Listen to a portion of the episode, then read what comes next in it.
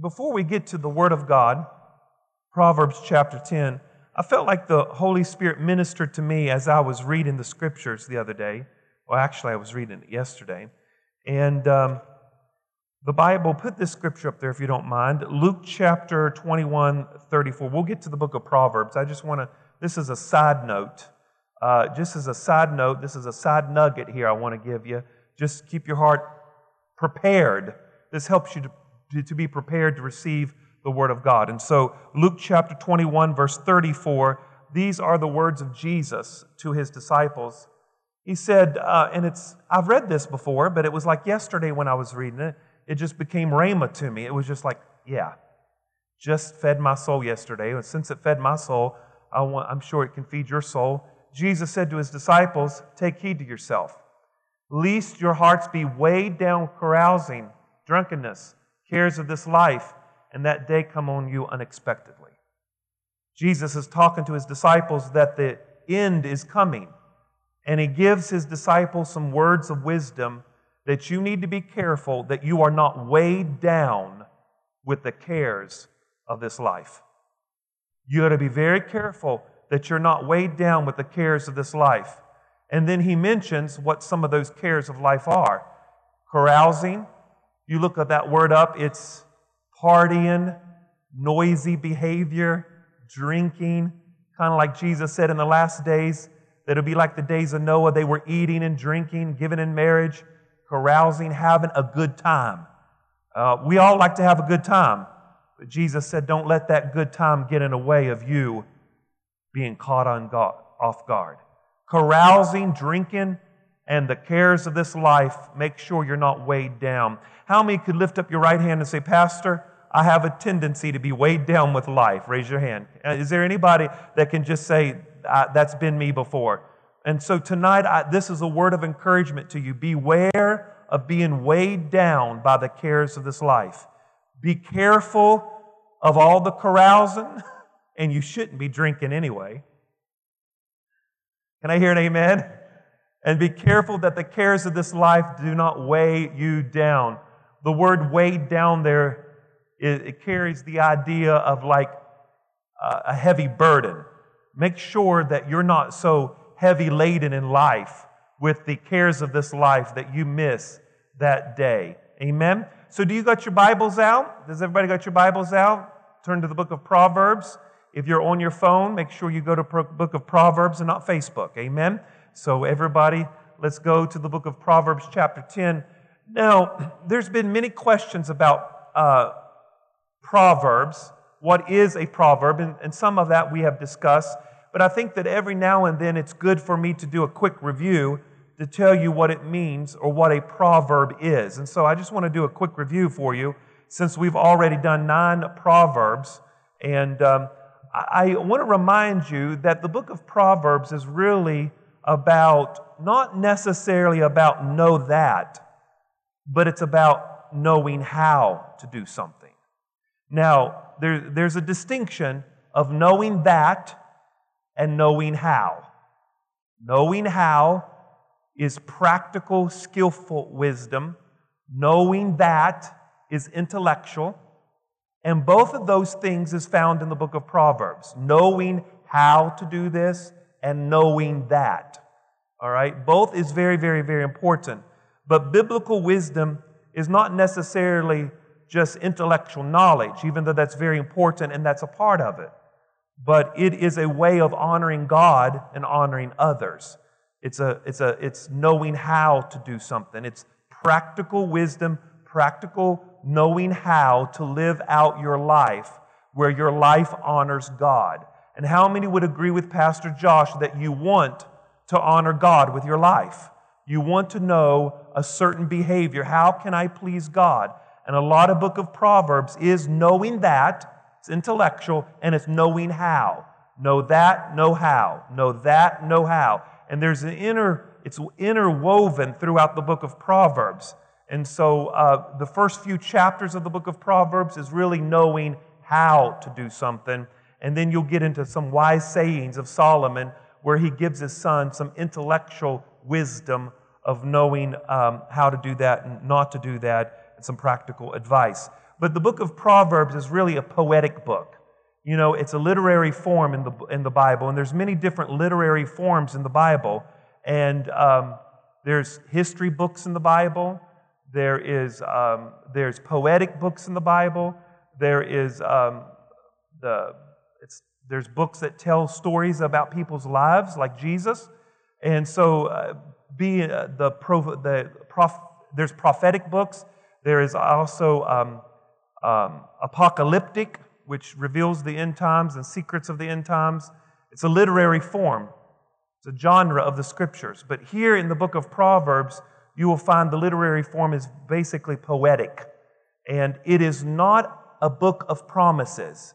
It's not that if you do this, this is what's going to happen.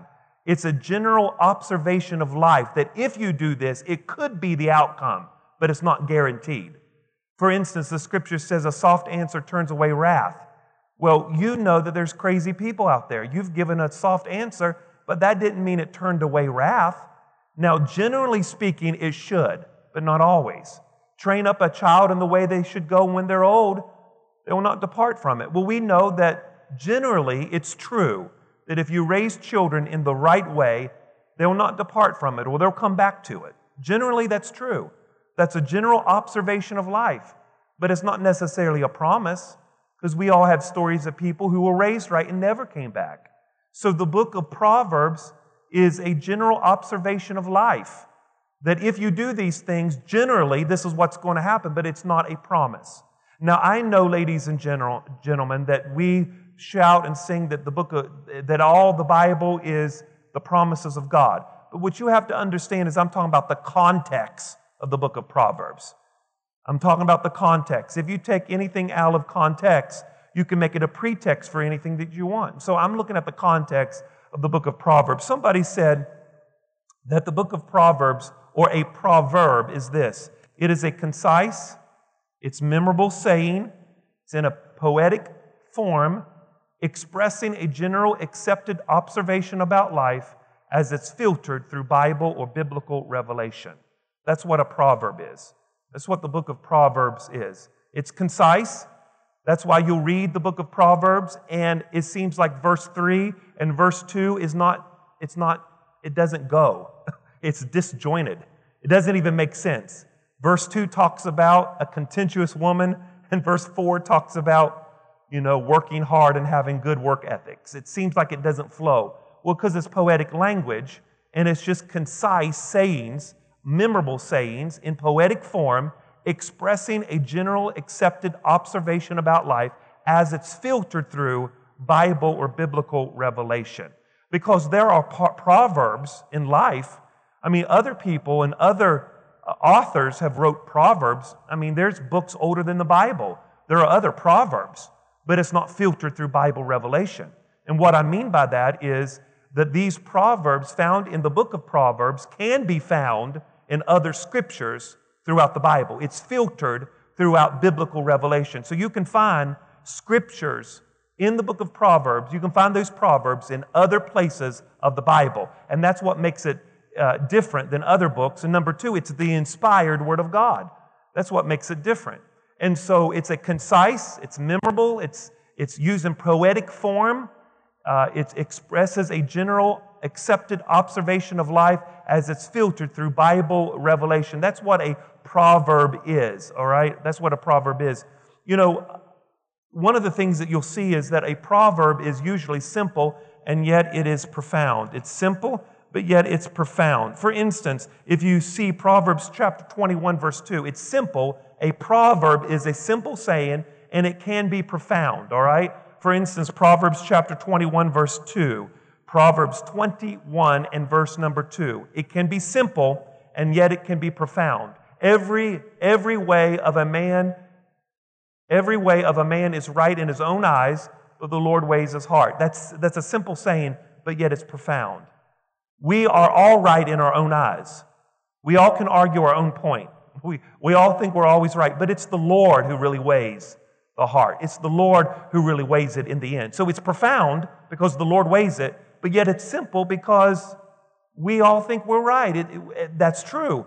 Every man thinks they're right in their own eyes. Every man thinks they're right in their own eyes. So a proverb is simple, it can be profound. A proverb can be very specific, but yet be very general in nature. For instance, Proverbs 26, 27. Proverbs chapter 26 and verse 27. It can be very specific, but it can be very general at the same time. Proverbs chapter 26 and verse number 27. Proverbs 26, 27. Whoever digs a pit will fall in it, and he who rolls a stone will have it rolled back on him. So it is very specific. If you roll over a stone, it's going to roll back on top of you, but yet it's very, it's very general in nature as well. Whoever digs a pit will fall into it. That's a general observation about life. It's very specific, but yet it's very general in nature.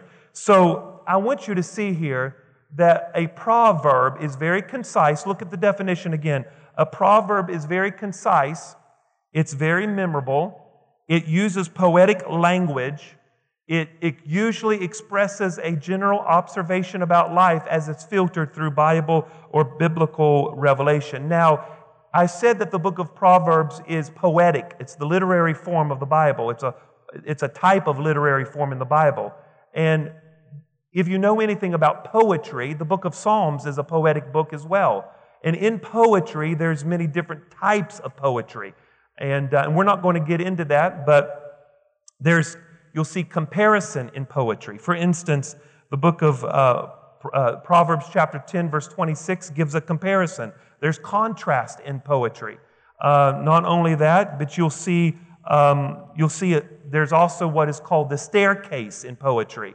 It seems like it gets, they'll t- in poetry, there's something that's a staircase. It builds, the climax builds in its particular saying. And so, uh, and there's other things in the literary form that we can explore tonight, but I don't think it's beneficial of our time to look at that. But I want you to see the literary nature of the book of Proverbs. It is a concise, let me say it again so that you don't forget this. It is a concise, memorable, because it's easy to remember, using poetic form, expressing a general accepted observation about life as it's filtered through, as it's filtered through um, Bible revelation. And so many different types of literary forms in poetic expression, but we're not going to look at that. Now, it's interesting to me that as you study the book of Proverbs, one of the things that sticks out in the book of Proverbs that I find very interesting is that the book of Proverbs is a is many people have different opinions about this, but most will agree that Proverbs and the book of James in the New Testament is very similar in nature because the book of James has some poetry in it. It's not all poetry, but there is some poetry in the book of James. There's poetic expressions in the book of James. It's very similar. Proverbs and James is very similar in nature. All right? And so let's just look at that just for very just a moment here. If you look at James chapter 1 verse 15 and verse 5, excuse me, James chapter 1 verse 5, James chapter 1 verse 5, and look at the look what James is saying here. If anyone lack wisdom, he speaks of wisdom. This is in the first 5 verses of the book of James. He he instantly goes to wisdom. Let him ask of God, who gives to all men liberty and upbraideth not. He says, ask for it. If you ask for it, God's going to give you, give it to you because he's a gracious giver. He's a gracious giver. So James talks about wisdom in the very first few verses of the book. And then you see in Proverbs chapter 2, the very beginning of the book of Proverbs, Proverbs 2, verse 6, Proverbs chapter 2, and verse number 6. I want you to see the expression of Solomon here in Proverbs 2, verse 6, where he says, For the Lord gives wisdom. From his mouth comes knowledge and understanding. You see a comparison between the book of James and the book of Proverbs. James is very adamant that wisdom comes from God, and then the book of Proverbs echoes the same thing. For the Lord gives wisdom, and from his mouth comes knowledge and understanding. James and Proverbs, there is a comparison in nature. You will see that very, very strongly. It is the Lord who gives wisdom. And let me make sure that you understand that tonight, ladies and gentlemen. Just because you get older and you have gray hair doesn't mean you are a wise person. Has nothing to do with that. Has nothing to do. Just because you're wise, just because you're older doesn't mean you are a wise person. It could mean you are a wise person, but it doesn't necessarily always mean that you're a wise person. It could mean that you have had a lot of experiences, but you haven't learned anything from it. Can I hear an amen? People who learn from their experience and puts it into practice is a wise person. Can I hear an amen? So wisdom doesn't come with age, wisdom comes from God. How many would raise your hand and say, Pastor, I've met people younger than me that impressed me with their wisdom? Can you, amen? So wisdom comes from God. It doesn't come, doesn't come from you, it comes from God. And Solomon echoes that principle. Solomon echoes that principle. You see, also, James says, James talks about, and I'm just going to give you a few scriptures because you can read the book of James by yourself. For the matter of, for the sake of time, I can't give you all the scriptures that parallel, but just let me give you a few tonight. James chapter 1 and verse 19. James chapter 1, verse 19. James speaks of the issue of anger. So then, my beloved brethren, let every man be swift to hear, slow to speak, and slow to wrath. James is very clear now, this is a proverb because it's memorable, it's concise, it's an observation of life, and it's filtered through biblical revelation. You can find this in other scripture. How do we interpret scripture? You interpret scripture by scripture, okay? That's why you don't build a denomination on one scripture. You don't build a church on one scripture. There's a lot of that foolishness in the world. There's a lot of foolish Christians who take one scripture and try to surround their whole life by one scripture. Pentecostals are bad at that, especially taking Old Testament scripture and trying to, you know, use it in their particular context. And there's nothing wrong with using scripture for a personal devotional time and let the Lord minister to you, but you have to be very careful that you understand the context in which the scripture was written and the historical context by which the scripture was written as well. Can I hear an amen? The Holy Spirit uses scripture and it can be used in devotional time and it can minister to you. But when you're reading scripture, you also need to ask what was the author saying? What was the author's original intent to those original hearers of the scripture? What, what, what was his original intent when writing the scripture? And what is the context in which the scripture was written in? And then scripture interprets scripture. So then, my beloved brethren, this is a proverb. You need to be slow to hear, slow to speak, and slow to wrath. You have two ears, you need to hear more than speak. Can I hear an amen? Somebody asked Mother Teresa, What is love? That old Calcutta nun said, to listen. I would agree with her.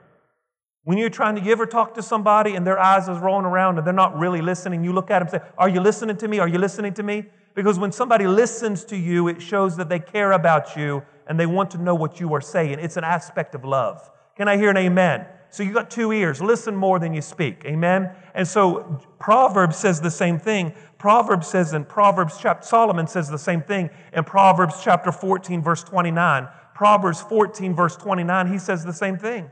Proverbs chapter 14 and verse number 29, he echoes the same principle of James, which is found in James 1 29. He says, He who is slow to wrath has great what?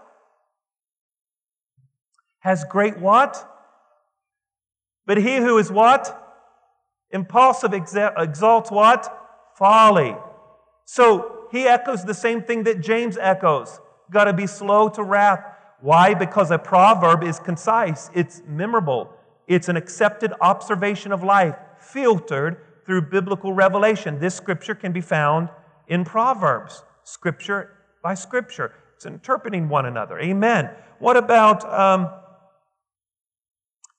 uh, James chapter 3, verse 6. You know, James has a whole lot to do with the tongue.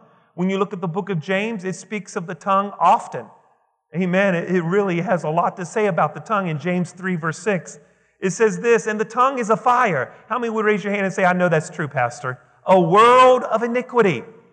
The tongue is so set among our members that it defiles the whole body, and it sets on fire the course of nature, and it is set on fire by hell. James is saying, he's making an observation. He's saying the tongue can, even though it's a little member, it can spark a little flame and produce a wildfire. It can really do a lot of damage. The tongue can do a lot of damage. Amen. You know, when you get older, you lose your hair. When you get older, your hips hurt, your back hurt. Come on, somebody, can I help you? When you get when you get older, things start to hurt that you know you normally didn't hurt when you was in your 20s and 30s, but when you get older, you just can't move the way you used to move. I mean, even people in the nursing home. No teeth, hair falling out, but their tongue is still going on. Come on, somebody. I mean, so you your tongue is an important thing. You could be 90 years old up in the nursing home and still lying. Can I hear an amen? I mean, the tongue just never stops. It can set the world on fire. That's a poor analogy, but I just wanted to make you laugh tonight. The tongue, you got to tame that tongue, and that tongue is hard to tame. So Proverbs says it, James says it. You know, James says, or excuse me, Proverbs 16, verse 27, Solomon says the same thing. Proverbs 16, 27, he talks about the tongue as well. Proverbs 16 and verse number 27. He says, An ungodly man digs up evil, and it is on his lips like a what? Burning fire. An ungodly man will dig up stuff on you, and because his lips are on fire, it echoes what James says that the tongue can produce a fire. And there's other scriptures that Proverbs has a whole plethora of scriptures about the tongue, and we won't get into that tonight. You know, James says in James 4 verse 13, James 4:13, James echoes the principle that you should not boast about your confidence in tomorrow. You should be very clear about that. He says, "Come on now, you who say tomorrow, today or tomorrow we will go do to that or do to this in the city and spend a year there, buy and sell and make a profit." He says in verse 14, he says, "But whereas you do not know what will happen tomorrow. For what is your life? It's even a vapor that appears for a little time and vanishes away. He says, just be very careful. You're not promised tomorrow.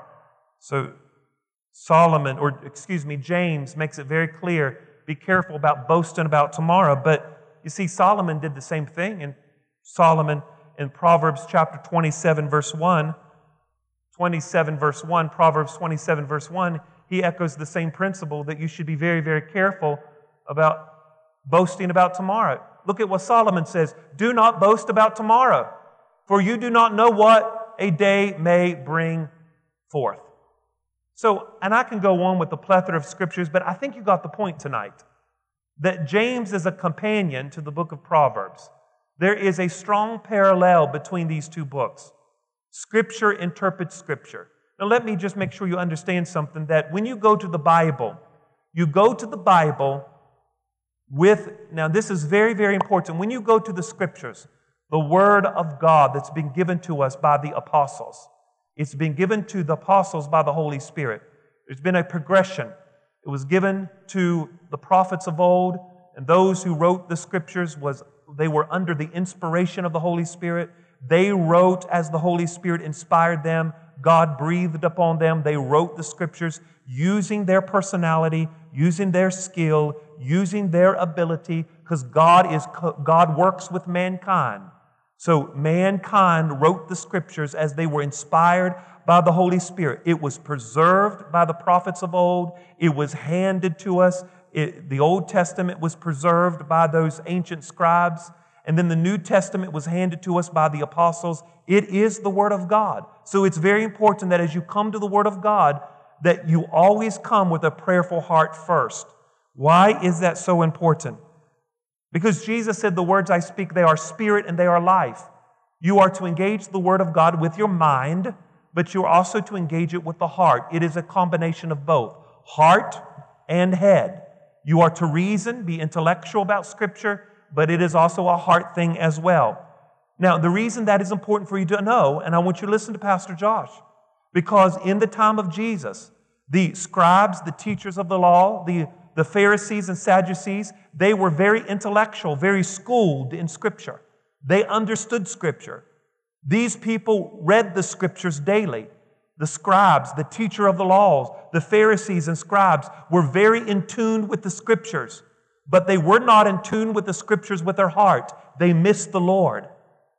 Do you understand? It's a heart and head thing. Heart and head. It's a heart and head thing. You see, even the two men on the road to Emmaus, they're walking. They're talking about scripture. Jesus is discussing the scriptures with them, and they could not understand that it was the Lord. Is it possible, listen to Pastor Josh, is it possible for me to read scripture is it possible for me to hear a sermon and not understand it and not comprehend it and not apply it to my life? And I would say, yes, ladies and gentlemen. There are thousands of sermons upon thousands of sermons preached every day in the world. And every Sunday, there are pre- preachers and prophets and clergy preaching the word. And yet, is people really giving heed to the word of God? The scribes, the teachers of the law, the Pharisees, oh, they understood the scriptures, but they were blinded to the scriptures. They did not open their heart to the hearing of the word. They understood it intellectually, but they did not have it, they did not have it experientially. They did not experience it. It's a combination of both, ladies and gentlemen. The two men on the road to Emmaus, they walked with the Lord, and the Bible says he opened the scriptures to them and discussed who he was from the time of Moses, and they did not understand until you see this scripture. The Bible says in Luke chapter number Luke chapter number 24 and verse 45. You know the story of the two men on the road to Emmaus after the resurrection. And the Bible says the Lord opened their understanding that they might comprehend the scriptures. So Jesus was walking with them. Jesus was talking the scriptures with them. Jesus was expounding the scriptures, and they still couldn't comprehend it. They still didn't understand it. The apostles didn't understand it. Jesus taught them for three years, opened the word up to them fed him physically and spiritually, and they still did not understand because at his crucifixion, only one of them showed up. They could not comprehend that the Messiah could suffer and reign at the same time. Ladies and gentlemen, it's just not enough to hear a sermon. It's not enough to come to church. You must have the Holy Spirit, who is our paraclete, to open the scriptures and illuminate the word of God to you, that it becomes a powerful sword, like a two edged sword, and it cuts going and it cuts going in and out. That's why preachers can preach and preach, and yet people are unchanged. Because it takes more than just hearing the word. That's why the scripture says, He that hath an ear, let him hear, let him hear. Jesus is speaking, but they're not hearing. They're not hearing. They're not opening up their minds to hear the word. He opened up their understanding that they might comprehend the scriptures. There is an understanding. I pray, I pray to God that when you read the scriptures, you come with a heart that you want to engage the scriptures with your mind, but you come to the scriptures with a ready heart and a willing heart to receive what it says. The book of James says that when you come to the Word of God, you should come to it like a mirror. What do you do in a mirror? You, you change your imperfections and then you leave. Some of us look at the mirror of the Word of God and we don't change our perfection, imperfections. We come Sunday after Sunday and you hear the Word of God preached, and yet you're not changing any perfections. Let me just make sure you understand this. The Word of God is not going to change your imperfections. You have to change it through the power of the Holy Spirit. The Word of God will reveal your imperfections, but you've got to take the brush and change the imperfections yourself. That means you've got to tame your tongue. You've got to be careful how you respond to people. You've got to change your attitude. There's stuff that you've got to do through the working and the obedience to the Holy Spirit. Sometimes we expect God to do it all. God's not going to do it. God is not going to come down and throw away your credit cards and change your bank account and make you get on a budget. God's not going to come down and make you live right, eat right. God's not going to come down and tell you get out of the bed with somebody that's not your spouse. He ain't going to do that. Now, the Word of God will be preached, and when it's preached, it is a mirror. And you should see your imperfections, and you should go away and understand that I got an imperfection, and through the Spirit, I've got to change this thing. And I hear an amen. Got to change. It. There is a responsibility that I've got to play in life. We can't just sit around and expect God to do it all. God's not going to do it all. God has given us His written word, and He has given His Spirit within us. And according to the Bible, we have everything that we need to, that pertains to life and godliness. We have everything that we need to live this life. You don't need anything else. You have everything you need. First Peter says you have everything that pertains to life and godliness. You are seated with Christ in heavenly places. You are seated with Christ in heavenly places. Can I hear an amen? I said, Can I hear an amen? You are seated with Christ in heavenly places. I want you to see something. Obviously, these Christians in Rome had the same mindset. They wasn't walking in wisdom. They had the same mindset. They wanted God to come down and do everything for them. But if you read the book of Proverbs, it really tells us that a lazy man is like the hinges upon a door. You just go back and forth. And that's what lazy people do. They just deal with the same issues all their life. Back and forth, back and forth, back and forth. I wish, I wish I could, I wish I, you know, I wish I could change that. Well, you're just like a lazy man, just like door on the hinges, back and forth, in and out, in and out, wrestling with the same problem over and over. You've had the same problem for 20 years. It's time that you stop praying about it. You already know the imperfection. Get busy and correct it. Can I hear an amen? And there's Christians in Rome that obviously had the same issue.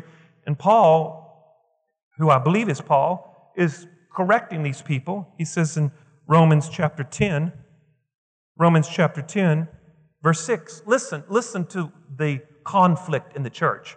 Romans chapter 10 and verse number 6. Romans chapter 10 and verse number 6. Must have been a conflict because he's addressing it.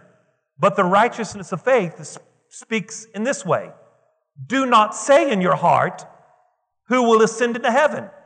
That is to bring Christ down from above. And who will descend into the abyss? That is to bring Christ up from the dead. Verse 8.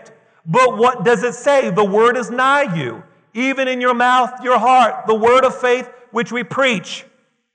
Verse number 9. We always use this for salvation, but it is so, it is more. The context is more than salvation here. That if you confess with your mouth the Lord Jesus, believe in your heart that God has raised him from the dead, you will be saved. The Greek word for saved there is wholeness healing, not just a, not just a transformation from death to life. You know what he was saying here? The apostle was telling these believers, why are you always discussing in your heart that you need Christ to come down to do something? Or why do you think that Christ needs to come up and do something? He says, You already got it in your mouth. Everybody say amen right there. He said, It's in your mouth. And what is this? He said, What's in your mouth? The word of righteousness is in your mouth. Christ has already completed it. Calvary's already done. The work has already finished it. You've got to follow the, live in the Spirit. What does it mean to live in the Spirit? Does it mean I fall on the floor, jerk around, speak in tongues? That's not what it means to walk in the Spirit. Walking in the Spirit is making the right decisions walking in wisdom, following the promptings of the Spirit, walking the way of righteousness, speaking righteousness, walking in righteousness, making the right decisions. Decisions determine destiny. What you do every day determines a habit, and that habit determines your destiny. Can I hear an amen? A champion does not become a champion in the ring where everybody's clapping for him. A champion becomes a champion because he makes the right decision every day. And when he gets to the ring and he is recognized for winning, he is only recognized because of what he has done for all those previous days leading up to the fight. You see, we get to the ring of life and we wonder why we're failing. We're wondering why we're not winning in the battle of life. We're wondering why we're failing at life. It's because you haven't made the right decisions all your life. You haven't developed good habits in your life. You haven't made the appropriate decisions in your life. You can't get in the ring of life and fight somebody if you haven't been doing the exercises for the last three years to prepare your body to fight. And some of us want to come to the front and get a quick fix and let the preacher pray over you and put oil on top of you and get a, so you can get delivered from your problems. And God is saying it's not deliverance that you need, it is discipline that you need. He didn't deliver the three Hebrew boys from the fiery furnace. He was with them in the fiery furnace. He didn't deliver the children of Israel from the Red Sea. He went with them in the Red Sea. They've got, they had to believe God. Moses had to lift up the rod. There was a part for them to play. Yes, you do the natural and God will do the super. And that's therefore you get supernatural. But there's the natural that you got to play. We can't become so heavenly minded we're no earthly good. There is something that you got to play. God Himself became one of us. He became natural so that He could produce the supernatural. God works with mankind. He is co laborers together with mankind. In order for mankind's problem to be fixed, he became one of us. There's a part for you to play. There's wisdom, there's practical wisdom that you've got to follow, or you're not going to have a successful life. You're going to go through your whole life arguing with the devil and arguing with your spouse and arguing with your kids because you're frustrated with life and nothing's going your way. When we've got to take time and listen to the word, and you've got to correct yourself in the mirror of the word, and you've got to learn to start making the right decisions. Can I hear an amen? I mean, we have young people, and I mean, there's thousands of babies out of wedlock, and then they want to complain about it. You're the one that got in the bed, you're the one that made the baby. It's nobody's problem but your problem. You did it. And I hear an amen. Now, thank God for grace and mercy, and thank God for single parents. Amen. Thank God for all that. There's redemption and grace for all that. But we can't complain about something that we've caused and decisions that we've made. And that's why the book of wisdom is very important for us to understand. Because I, I believe that wisdom is connected to spiritual maturity. More wisdom equals spiritual maturity. You've got to have it. I think that's the basis of spiritual maturity is wisdom. It's a discernment of what to do between right and wrong. The Bible is clear about that. If you go to the book of Hebrews, I'm getting to the book of Proverbs. I am talking about Proverbs, all right? But I'm laying the basis again of why it's important to do this. Because I hear people all the time, well, Pastor, I would come, but you know, I, I don't, I don't, it's, it's amazing to me that people don't want to learn the scriptures and they want all the glory of God and they don't want to learn the Bible. Shame on you. The glory of God is the written Bible. You can't have the Word of God unless you understand. You can't have the glory. The glory of God is not separate from the Bible. It's not separate from the Word of God. It's not separate. You can't separate it. Amen. I would propose to you more Word, more glory. Can I hear an amen? More word, more glory. Gotta have the word of God. Hebrews chapter. So people who follow after wisdom is mature people. How do I know that? Well, are y'all learning anything tonight? Say amen. Uh, say amen one more time. If you're learning something, say amen. Hebrews chapter, I think it's Hebrews chapter 10. Hebrews chapter 10. And the scripture is clear about this. Hebrews chapter 10. Amen. Hebrews chapter 10. And I want you to see this very, very, very closely here that I think is so very important. Maybe it's Hebrews chapter 9. Let me, oh no, I'm sorry. Hebrews 5, verse 12. Hebrews 5, verse 12. Why do I think that wisdom equals maturity? Because of this. For though by this time you ought to be teachers, he's speaking to the church here, but you need someone to teach you again the first principles of the oracles of God that you have come to need milk and not solid food. He says, But everyone who partakes of only the milk is unskilled in the word of righteousness, for he is a babe. But solid food belongs to those who are full age, to those by reason use their senses to exercise, to discern with good and evil. That's wisdom. Learning how to discern from good and evil. Children do not have they, do, they don't have the capacity to discern very well. They don't have wisdom. That you should not put your hand on the hot stove. That's not wisdom. But as they grow, they learn to discern that you shouldn't do that. Let me tell you something this. Look up here. If you don't listen, you will be made to feel.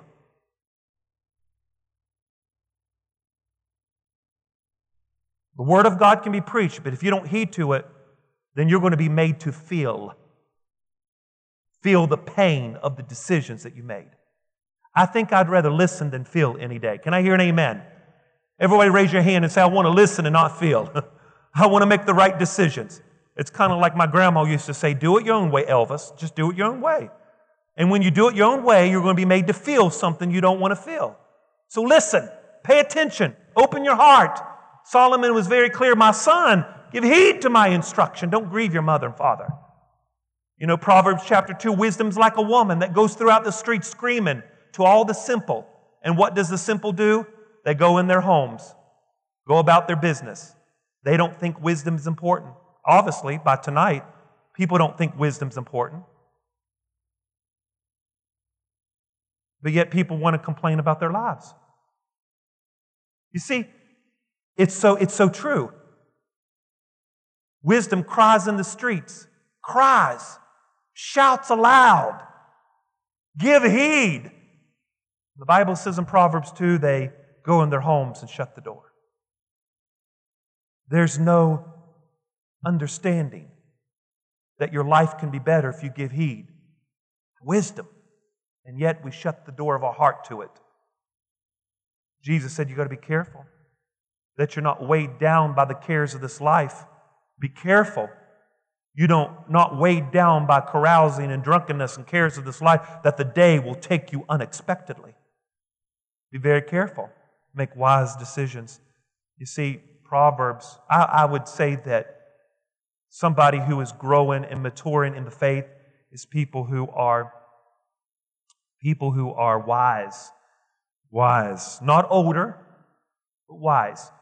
The Hebrew word for elder, E L D E R, in the Old Testament is primarily somebody who is older in age, primarily. But then when you get to the New Testament, it changes. Elder, E L D E R, is somebody not of age primarily, but somebody that's wise. See, because somebody who is walking in wisdom are able to discern to make the right decision. That's why wisdom is found in the multitude of counsel. Wisdom is found in the multitude of counsel. What did the writer say in the book of Acts? The book of Acts. The book of Acts. What do you all know where that scripture is that I said the other day? And uh, it seems good to us and the Holy Spirit. That scripture. Some, can somebody look that up very quickly and put it behind me? It seems good to us and the Holy Spirit. Does anybody know where that's at? Acts chapter. I don't know if it's Acts chapter seven or eight. I got it marked here. Um, Thank you, Jeremy. Put it up there, Acts 15, verse 28. And listen to this phrase here that I think is so powerful when it deals with wisdom. For it seemed good to the Holy Spirit and to us.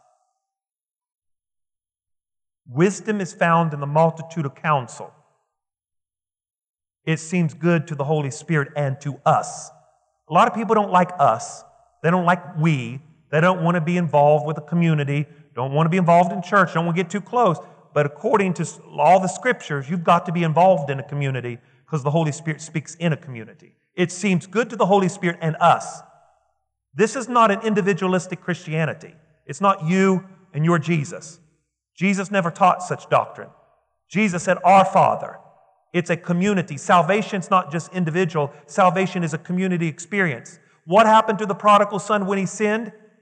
He said, Father, I've sinned against you and heaven. I didn't just sin against you, I sinned against the company of heaven. So salvation is not just about you and your Jesus and your Bible and you getting your glory. Spiritual maturity is understanding I got to learn to work with people. I got to learn to pray with people. I got to learn to come to church when I don't like it. I got to come to learn. I got to come to church when I don't. When it, I got to come and learn how to be involved in a community because that community is a sandpaper to help me grow. It seems good to us and the Holy Ghost because the Spirit speaks through a community. Because you can't tell me everybody in the community is not listening to God.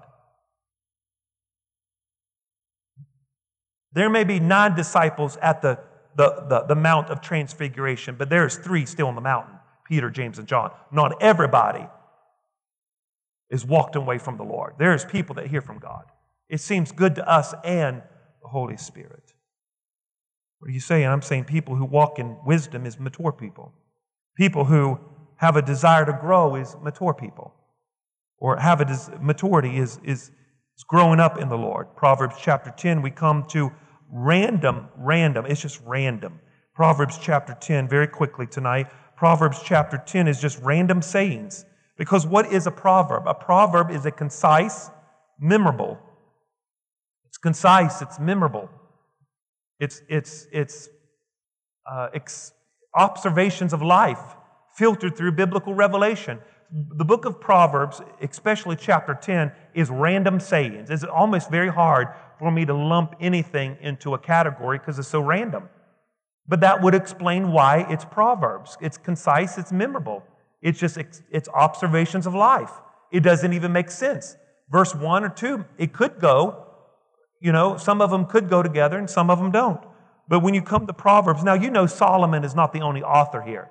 Solomon is the major author of the book of Proverbs, but he's not the only author. He is the author of Proverbs chapter 10. We know that one of Solomon's sons um, uh, is also uh, an author of the book of Proverbs, and we'll look at that later.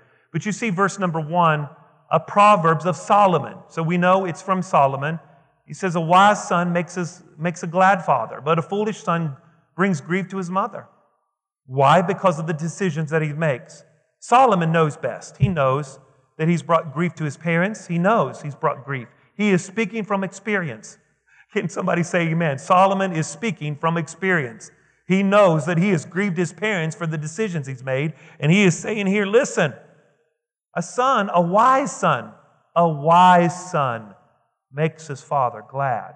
Who, what is a wise son? A, a person who makes the right decisions makes his father glad, but a foolish son will bring grief to his mother, bring grief to his mother. And then he goes on, and these just random sayings, he starts talking about work ethic. He starts to talk about somebody's work ethic. Number one, he says you've got to, he says you've got to uh, use wisdom, verse one. So if we was going to categorize verse number one, it's just you've got to use wisdom. Number one, use wisdom. Verse number one, make use wisdom because when you use wisdom, you affect other people. Your decisions in your life affects everyone around you. We live in an individualistic society, like I just said, and we think that the decisions that we make only affect us.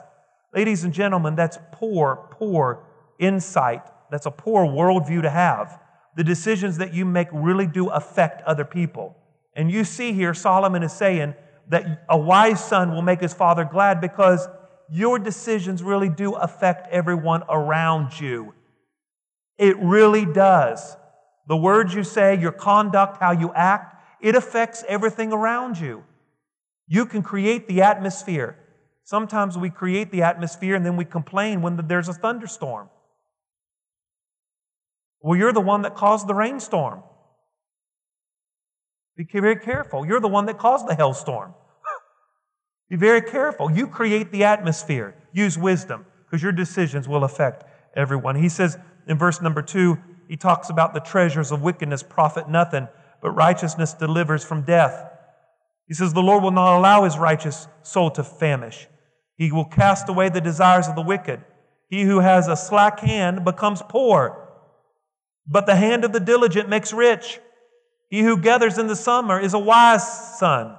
He who sleeps in the harvest is a son that causes shame.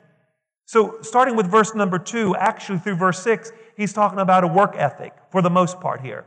It's very hard to categorize this, but for the most part, it's a work ethic. He's saying, listen, during the harvest time, you ought to reap. You should be out there reaping in the field. Because in ancient days, in order for you to make currency, you were either a farmer you worked in the field. Can I hear an amen? Primarily, you worked in the field. That's primarily where your currency or your money came from. And the harvest season was the season that was the busiest. You got to go out and reap. But if you're sleeping during harvest time, you're going to bring shame. In other words, you know what Solomon is saying? When you find an opportunity to work, work. Can I hear an amen? When you find an opportunity to work, work. Don't sleep when there's an opportunity to harvest. Don't sleep when there's an opportunity to work. Ladies and gentlemen, we live in America.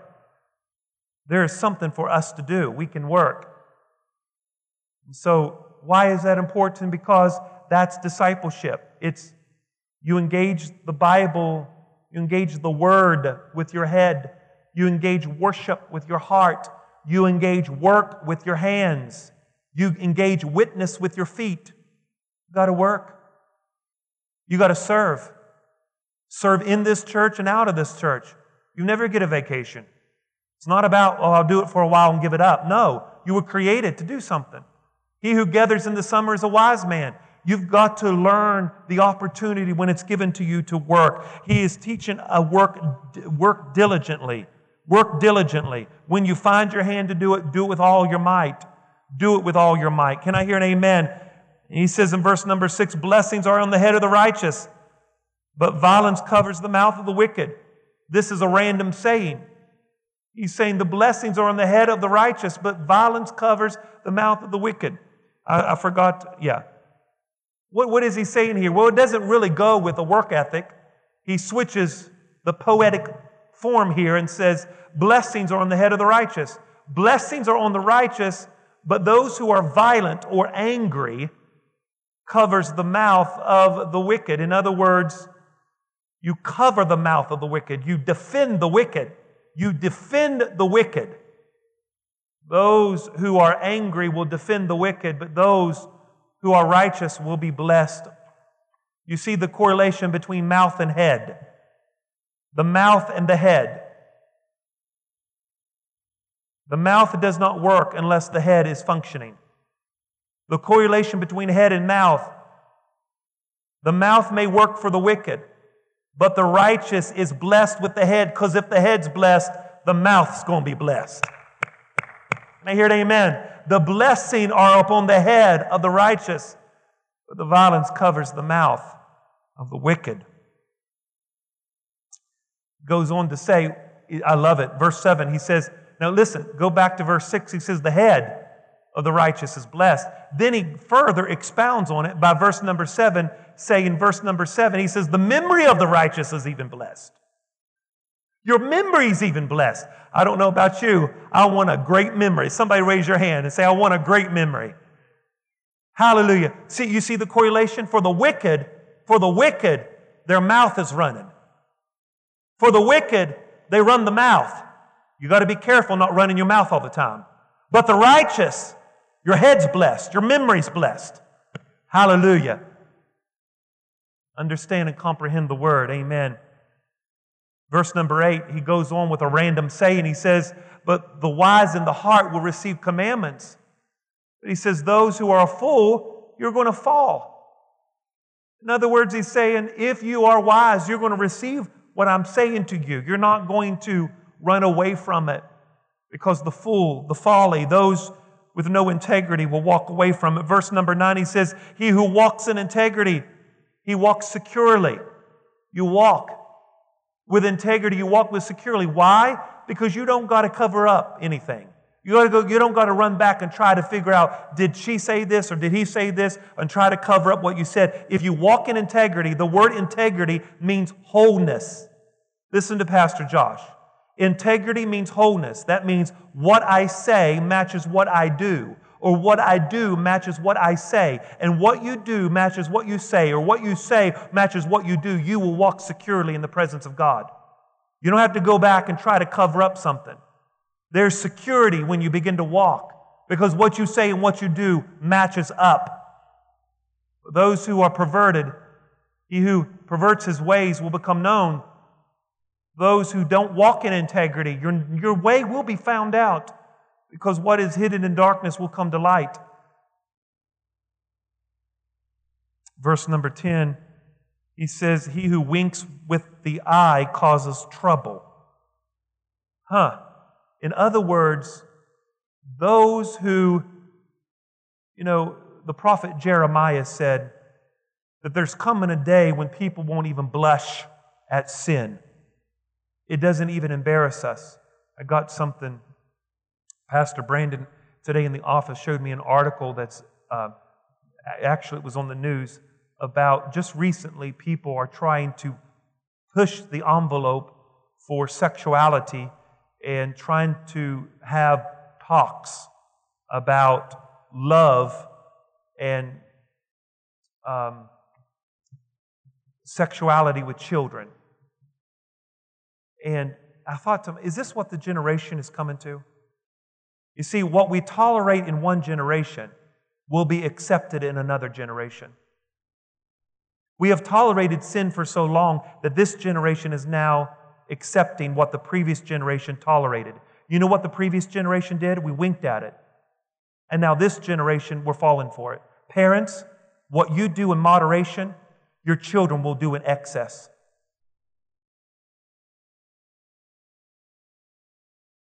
Don't wink at it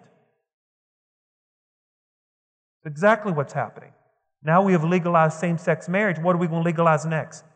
Marriage with animals? Marriage with three people? I mean, it's just where do you cross the line?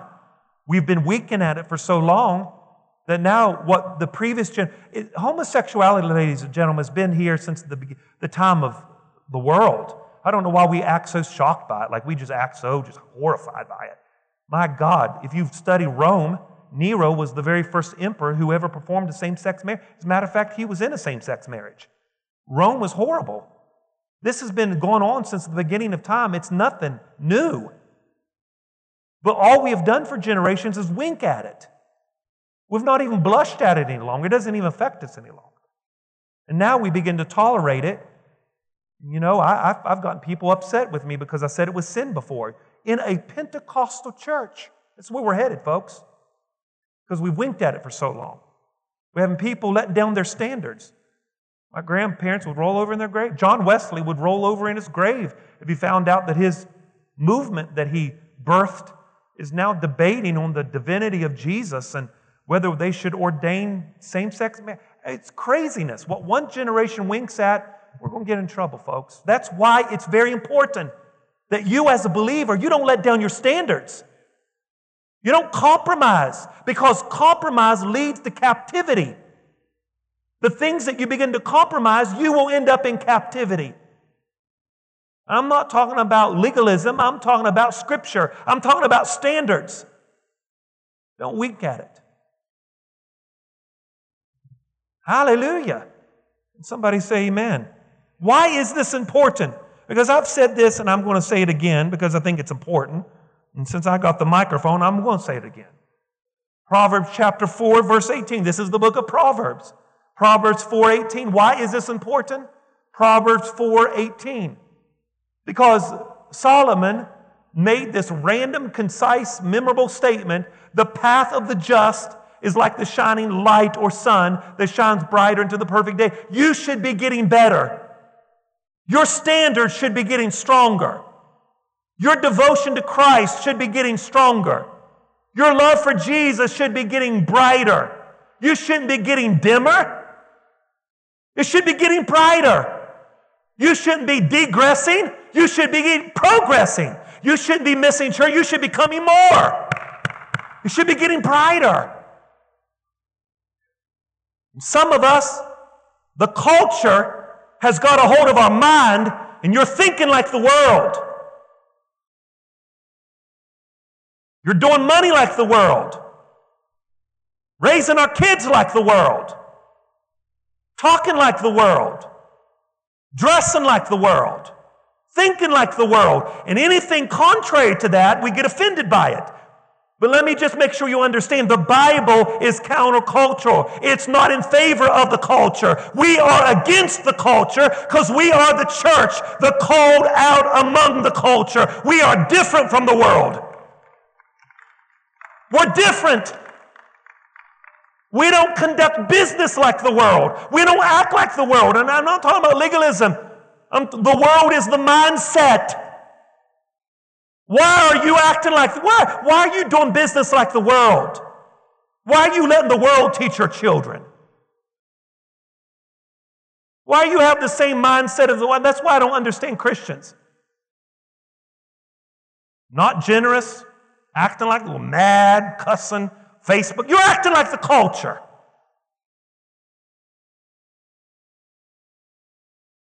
The church. And upon this rock I will build my church, and the gates of hell shall not prevail against it. Light has no fellowship with darkness. God is at the enemy is the world is at enemy with God. The world and God don't get along. The culture and the church don't get along. We're not friends. You say, well, Pastor Jesus ate with the sinners. Yes, he did. But you fail to understand a principle. He had contact and he wasn't contaminated by the world. You can have contact with the world without the world contaminating you. But the problem with the church is we have contact with the world and they are contaminating us. We should be contaminating the world. Not them contaminating you. So grow up. Stop that stinking thinking. Grow up. It's not about being cool, not about being right. It's about being righteous, not right. It's not about defending yourself. Jesus said, Put down your swords. I don't need you to defend me and call a legion of angels to come and get me. Quit defending. Quit being defensive. Quit acting cold. Quit acting like you got to be number one. It's so, it's so against the scriptures. Jesus said if you want to be great, you need to serve. Get a towel and drop your title and serve. You don't get a break from serving. This is the way of the kingdom. This is the mindset of the kingdom. Well, I don't like them. You, you it doesn't matter whether you like them or not. This is an eternal family. If you can't get along now, you're going to have a problem. Set aside your differences. Quit worshiping your opinion. Get your heart right. Quit following the culture. Let Christ dictate your life. Amen. I didn't finish the book of Proverbs, but I just wanted to give you a little lesson tonight. Is that all right? I said, Is that all right? I said, Is that all right? You're called the church, the ecclesia, called out from among the world. You're a royal priesthood, a holy nation. What are you saying, Pastor? Look at Pastor Josh. The church is a people within a people. We are a nation within a nation. We are a country inside of a country. We are citizens within citizenship. Can I hear an amen? So you're not supposed to act like them because we're a people in a people. We're just traveling through. This is not our home. Quit, quit envying people's stuff. It ain't, we ain't, this is very temporary. This ain't our home. We're just passing through. Amen. Amen. And somebody lift your hand and thank God for it. The path of the just is growing brighter and brighter and brighter. I'm getting better. I'm, I'm more stronger today than I was last Wednesday. Put that scripture back up there, Proverbs 4:18. I'm getting better than I was last week. If you don't have a devotional life, you're going to have an emotional life. Grow up. Life is busy. Who cares? We're all busy. Get a devotional life. Start learning the Word. Read the Word. Make right decisions and say, we'll make my life count this year. I'm not going to wait for somebody else to do it for me. I'm not going to have a pity party. We have too many wound licking fest parties. We want to get our little group together on Facebook and tell everybody how bad our life is so we can lick our wounds together. Quit it. Grow up. You're not a part of the culture, you're a church. Christ is the king and the master, and you are his servant and slave. Quit trying to be a king. Quit, quit, quit trying to be everything to everybody. We only have one master and one Lord, and you're called to be a slave. It's not about who's right. It's not about defending who's right and getting your way. No, no, no, no. When you sign up under the role of real commitment, you relinquish your rights for righteousness. It's not about all that junk. Quit acting like the world. Bible says, renew your mind. Why do you got to renew your mind? Because your mind ain't saved, folks. Your spirit could love Jesus, but your mind could be pitiful. Thou shalt love the Lord thy God with all your heart, all your soul, all your mind. Oh, some of us love God with our soul, but your mind's crazy. Get your mind in order. You're thinking about this and thinking about this, can't even listen to a sermon. Your mind's everywhere. Get your mind in order. You'll love the Lord your God with all your heart, your soul, and your mind. Don't tell me you love God if you don't love the Bible. If you don't love the Word, don't tell me you love God. Because you can't love God because His love is revealed in the pages of this book. Herein is the love of God. This is the love of God, written and preserved by His holy people, so that we can read it and be reminded spiritually and intellectually that there is a plan for us. Can't separate it. Amen. Amen. Now I know some people don't like this type of preaching, but this type of preaching will get your soul out of hell. And I know we don't believe in hell, but there is a place called hell for the doomed and the damned if they don't repent. And ladies and gentlemen, it does exist. And He requires for us to live holy. Amen. Without holiness, can't no man see God. Hey, hallelujah. Well, I'm glad you come to church tonight because the path of the just is getting brighter. and it's shining brighter. Can I hear an amen? I said it's shining brighter. Amy Ash, raise your hand. I'm glad you're still free, baby. I'm glad you're still, you're not on drugs because she's getting better and better and better. She ain't going back. She's getting better. I hear an amen. Where is this gospel we preach? People come to the altar. Now, if you sin, Jesus will forgive you. You might mess up. We, we preach a faulty gospel. Is not the gospel strong enough to keep you from falling into sin? Is the gospel not strong enough to keep you saved?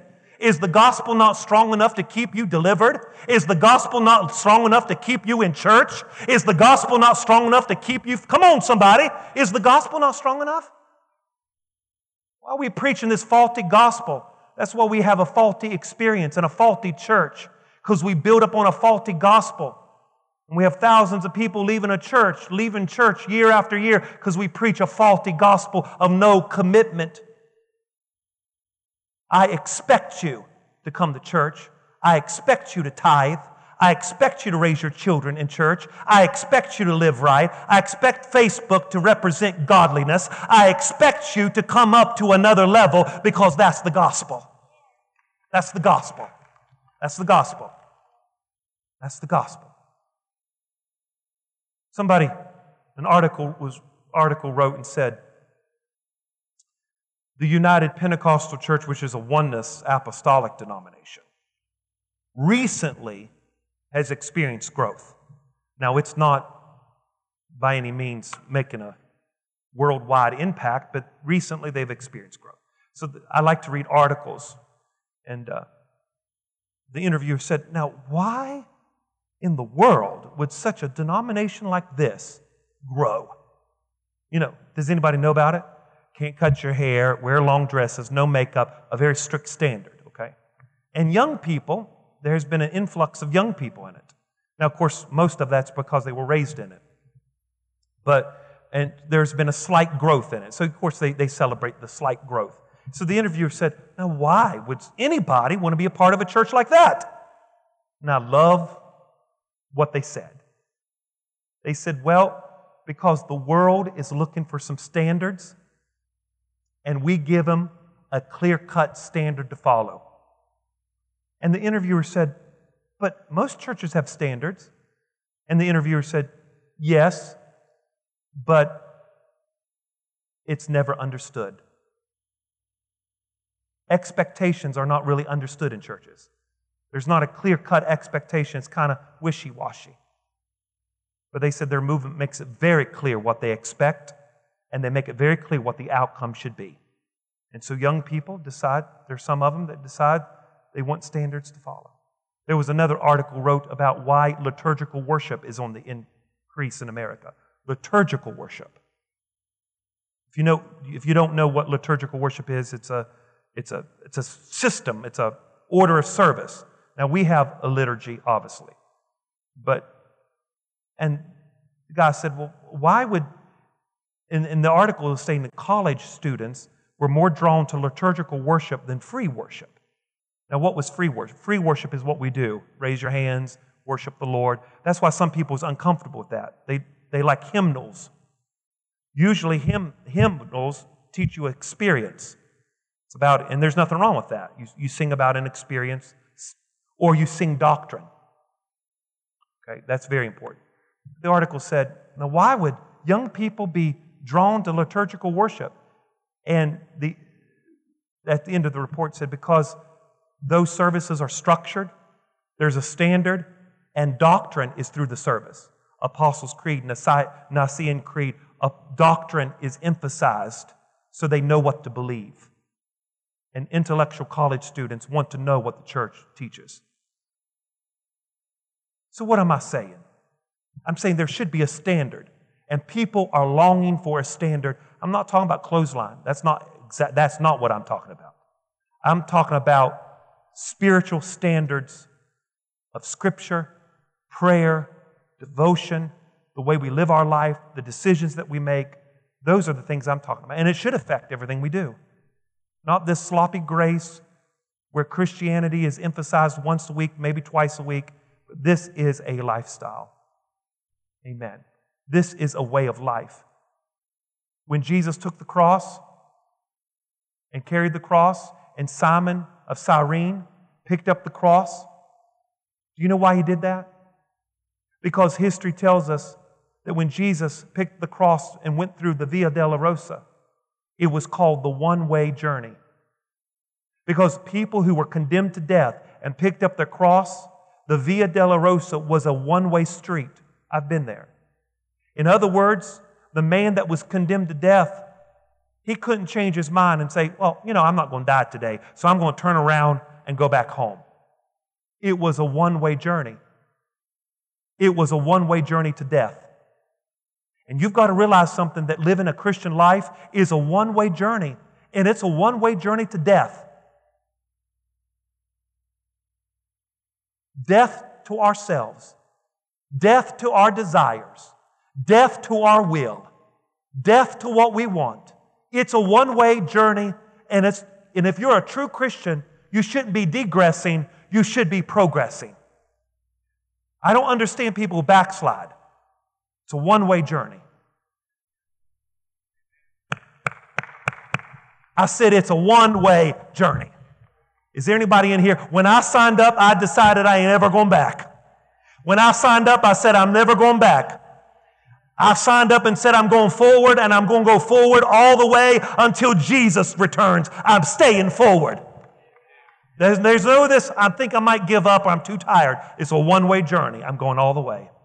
Going all the way. Amen. I'll finish Proverbs chapter 10 next week.